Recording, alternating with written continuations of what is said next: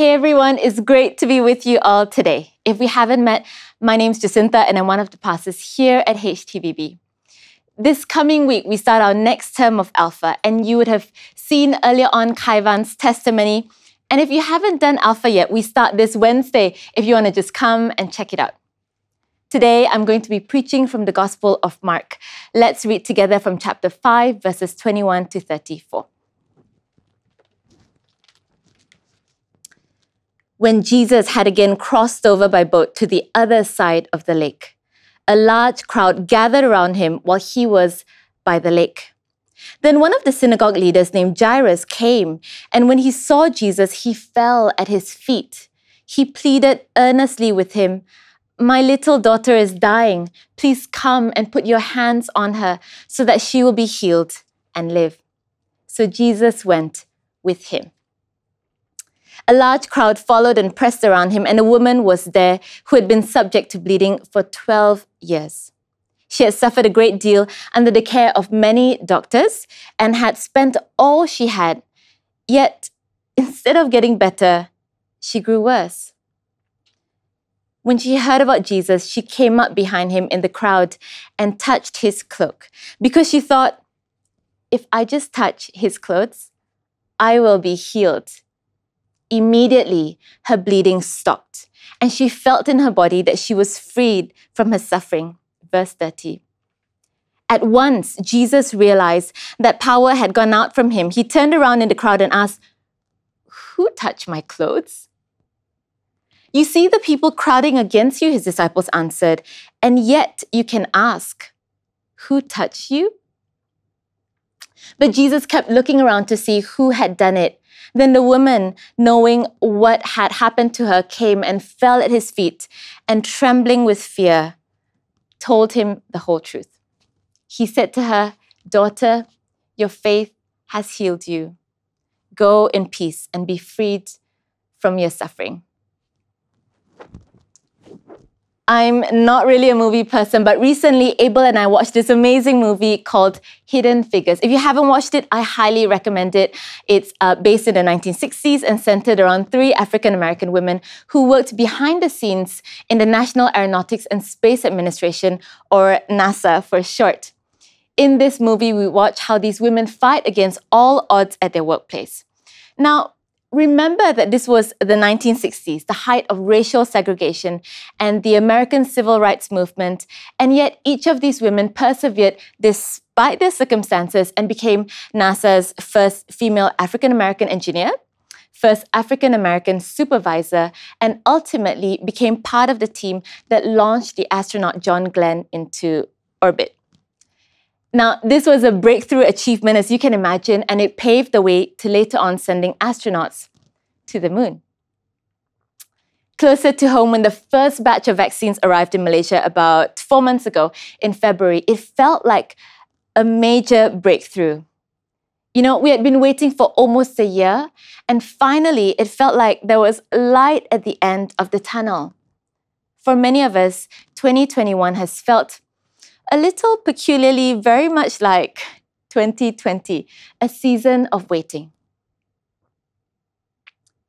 Maybe you're in a season of waiting right now. Maybe you're waiting for a job offer, a life partner, healing, a relationship to mend, a child you've been trying to conceive, Liverpool to win the next Premier League, or maybe for the next PM's announcement. Whatever it is you're waiting for, if you are hoping for a breakthrough, why don't you type breakthrough in the chat?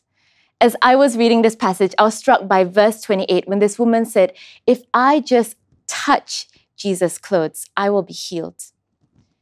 In the original language, this word touched refers not just to a light touch or a light brush, but to a determined grip. By touching the hem of Jesus' clothes, she was essentially taking hold of a healing of 12 years. We believe that Jesus comes to bring breakthrough, and He wants to give us breakthrough in our lives so that we wouldn't be held back, but we would have all the love and life that He has for us. So, this is a gift. But this is done by Him, and all we need to do is to receive it and to take hold of it. like a gift, it is given. We don't earn it, but we do have to receive it. And so today's message is called How to Take Hold of Your Breakthrough. And if you resonated with anything in the list I mentioned earlier, or you're hoping for a breakthrough in another area of your life, this message is for you. We are believing for a breakthrough with you. Or if this is not you right now, we all know people who may need a breakthrough. So maybe this is to help you help someone else. I believe that the Lord wants to speak to you today as well. So listen on. This story from Jesus' ministry is a really good one. There are three things I think we can learn from this passage. The first thing to do when taking hold of your breakthrough is to put yourself in the presence of God. In this passage, we see a lot going on, but the two main characters, apart from Jesus, are Jairus, a synagogue leader whose daughter is dying, and a woman with a chronic illness of bleeding that has lasted for 12 years. And they couldn't be more different. Here's a synagogue leader, well respected in the community. Then there's a woman who's an outcast in society. Here's Jairus, who has a name, but the woman is unnamed. Jairus was probably wealthy because of his stature in society. The woman was probably poor, as it says she had spent all she had. Jairus had 12 years of the gift of his daughter. This woman had 12 years of suffering from an illness.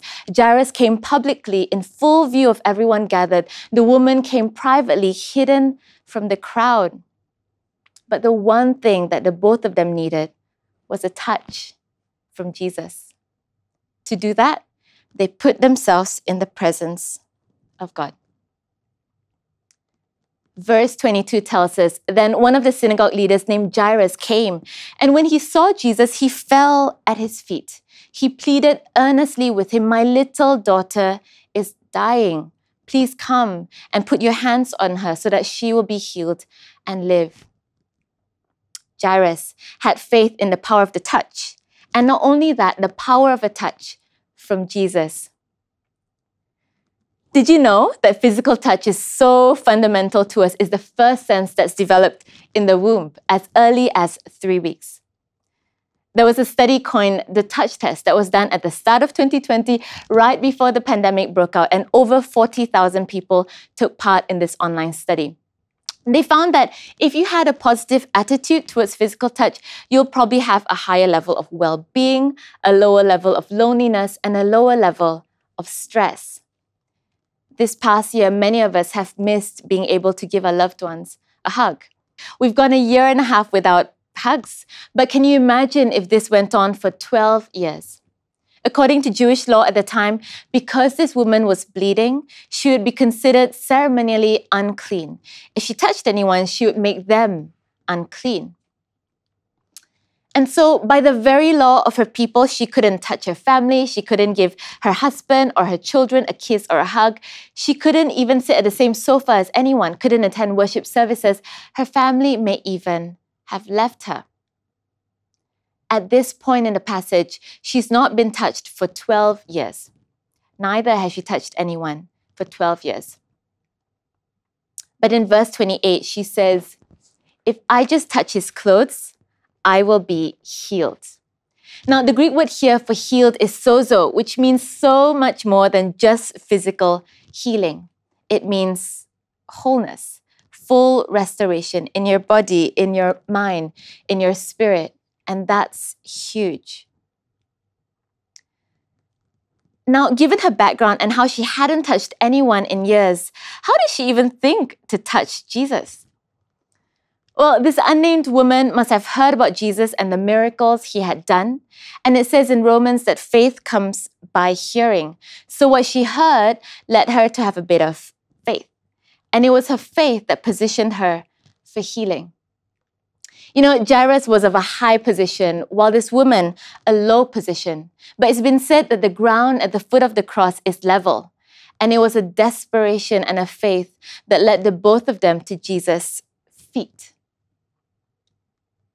this woman had faith that the trajectory of her life could change with a touch from Jesus. She knew that your company changes your condition, and so she put herself in the presence of God. you may be wondering, well, how do I do that? How do I position myself in the presence of God for sozo restoration in my life? Well, it's really simple. You can start by talking to God in prayer, inviting Jesus into your life. You can do it through reading scripture, using an app like the Bible in One Year or Lectio 365. You can play worship music in your home and worship Him as you go about your day. You can do it by simply softening your heart and having a posture of openness that God can bring breakthrough into your life. My favorite scene in the Hidden Figures film is this one of Mary Jackson in court. She had her eyes set on becoming an engineer. But the problem was, engineering classes were only being offered at a school where African Americans weren't allowed. She petitioned to argue her case in court. Now let's watch this scene together while I read out parts of the dialogue.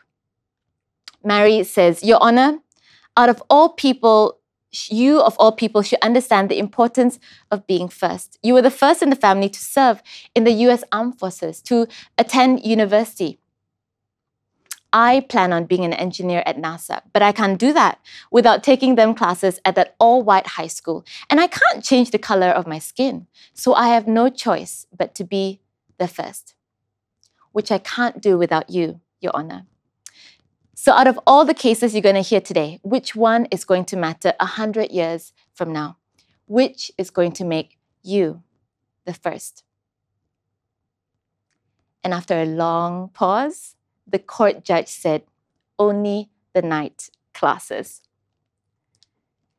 Just as Mary Jackson pursued a court judgment because of the promise of future progression, this woman put herself in God's presence because of the promise of future healing. Just as Mary put herself in the low courts to get her breakthrough, we put ourselves in the heavenly courts through praise to receive ours. The second way to take hold of your breakthrough is to pack your mind with the promises of God. A linguist with Wycliffe Bible translators said that in 20 of the world's most primitive languages, the word for belief is the same word for do. Now, this is really interesting because it tells us that since thousands of years ago, our thoughts make up our actions, which in many ways make up who we are. I heard a story about a man who built a plane the year before the Wright brothers made their historic flight. But the plane sat in his barn for a year because he was afraid to fly it. Maybe because it had never been done before, or maybe because he expected it to fail. But after the news reached him about Orville and Wilbur Wright's successful flight, the man picked up the courage and flew his plane. This man needed the promise of potential success to pick up the courage to persevere with his plane. We are who we think we are. And if in the first point we saw how this woman hurt and then touched, well, she touched because she first thought a thought. Now, let's go back to the passage. In verses 27 and 28, she says, When she heard about Jesus, she came up behind him in the crowd and touched his cloak because she thought, if I just touch his clothes, I will be healed. What if the biggest battle between you and your breakthrough is fought in your mind? The first step to this woman taking hold of her breakthrough was to reframe her past and to pre-frame her future. What do I mean by this? Here was a woman who had been so ostracized from her community that she didn't dare approach Jesus publicly. She had to do it privately. She was labeled by her illness. I mean, that's how she's been introduced in the text. And yet, that didn't stop her from thinking, what if I didn't have to live with this illness anymore? What if a touch from Jesus could change my life forever? Instead of, it's been 12 years of this illness, it will remain for the rest of my life, she thought, in one moment, my entire future can be changed. Instead of, if I touch him, I will make him unclean, she thought, if I touch him, he will make me clean. What if a touch from Jesus can change your life? The trajectory of her life changed with a touch. But also the trajectory of her life changed with a thought. In Romans 12, verse 2, it says, Do not conform to the pattern of this world, but be transformed by the renewing of your mind. You can be transformed by the renewing of your mind, especially if, like me, you struggle with anxiety or negative thought patterns. God wants to help you break out of the cycles of negative thoughts. How does He do that? Neuroscientist Dr. Caroline Leaf says that our brains are constantly being rewired through neural pathways based on our thoughts, our feelings, and experiences. And we can choose to think certain thoughts that rewire the brain and create neural pathways in a certain direction. In fact, Dr. Leaf found that prayer changes the brain. She says that 12 minutes of daily focused prayer over an eight week period can change the brain so much that it can be measured in a brain scan. Your life is always moving in the direction of your strongest thoughts. And today you can move in the direction of breakthrough you can choose to pack your mind with the promises of God promises that He is for you and not against you, promises that He is interceding for you, that His plans for you are to prosper you and not to harm you, to give you hope and a future, that whatever suffering we're going through is intended to bring about perseverance and character and hope. Packing your minds with the promises of God through praise and prayer will move your life in a positive direction. Now, some of you may not be convinced that a single encounter with Jesus can change your life, especially if you've been praying and patiently waiting for breakthrough to come for years. If that's you, the encouragement is that God sees you and He's with you. You see, even after the woman had touched Jesus' clothes quietly, in verse 30 it says, At once Jesus realized that power had gone out from him. He turned around in the crowd and asked, Who touched my clothes?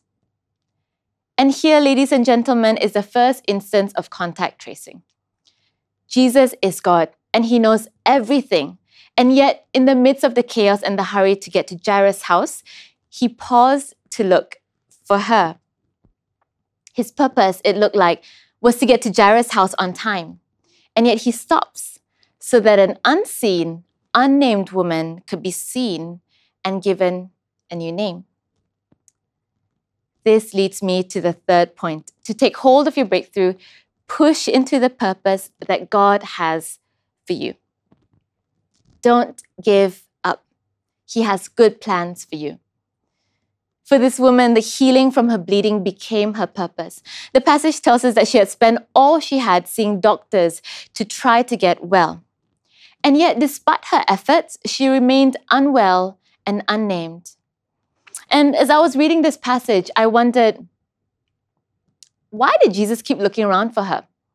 It says in verse 32 but Jesus kept looking around to see who had done it. Is it because she embarrassed him by touching him? Or because she stole his power? Or because he wanted to scold her for making him late to Jairus' house? I think it's because Jesus wanted to give her a new identity. You see, even though she felt in her body that she had been healed, no one else would have known unless it was publicly declared. And so that's what Jesus did. The crowd wouldn't have believed her if she suddenly stood up and said, Hey everyone, I'm healed. Jesus made this public announcement so that not only could she be healed physically, but she could also be drawn into community. You see, when you are blessed, it's never just for you. But more than that, Jesus gave her a new name. He said to her, Daughter, your faith has healed you. Go in peace and be freed from your suffering. Nowhere else in the Gospels does Jesus call anyone daughter. Her purpose was to fix her physical healing. But here Jesus says, Your purpose is now to be free from suffering. Isn't that amazing? Jesus' purpose for us is not to stay in our suffering, but to walk in the sozo restoration, the eternal life that God has for us.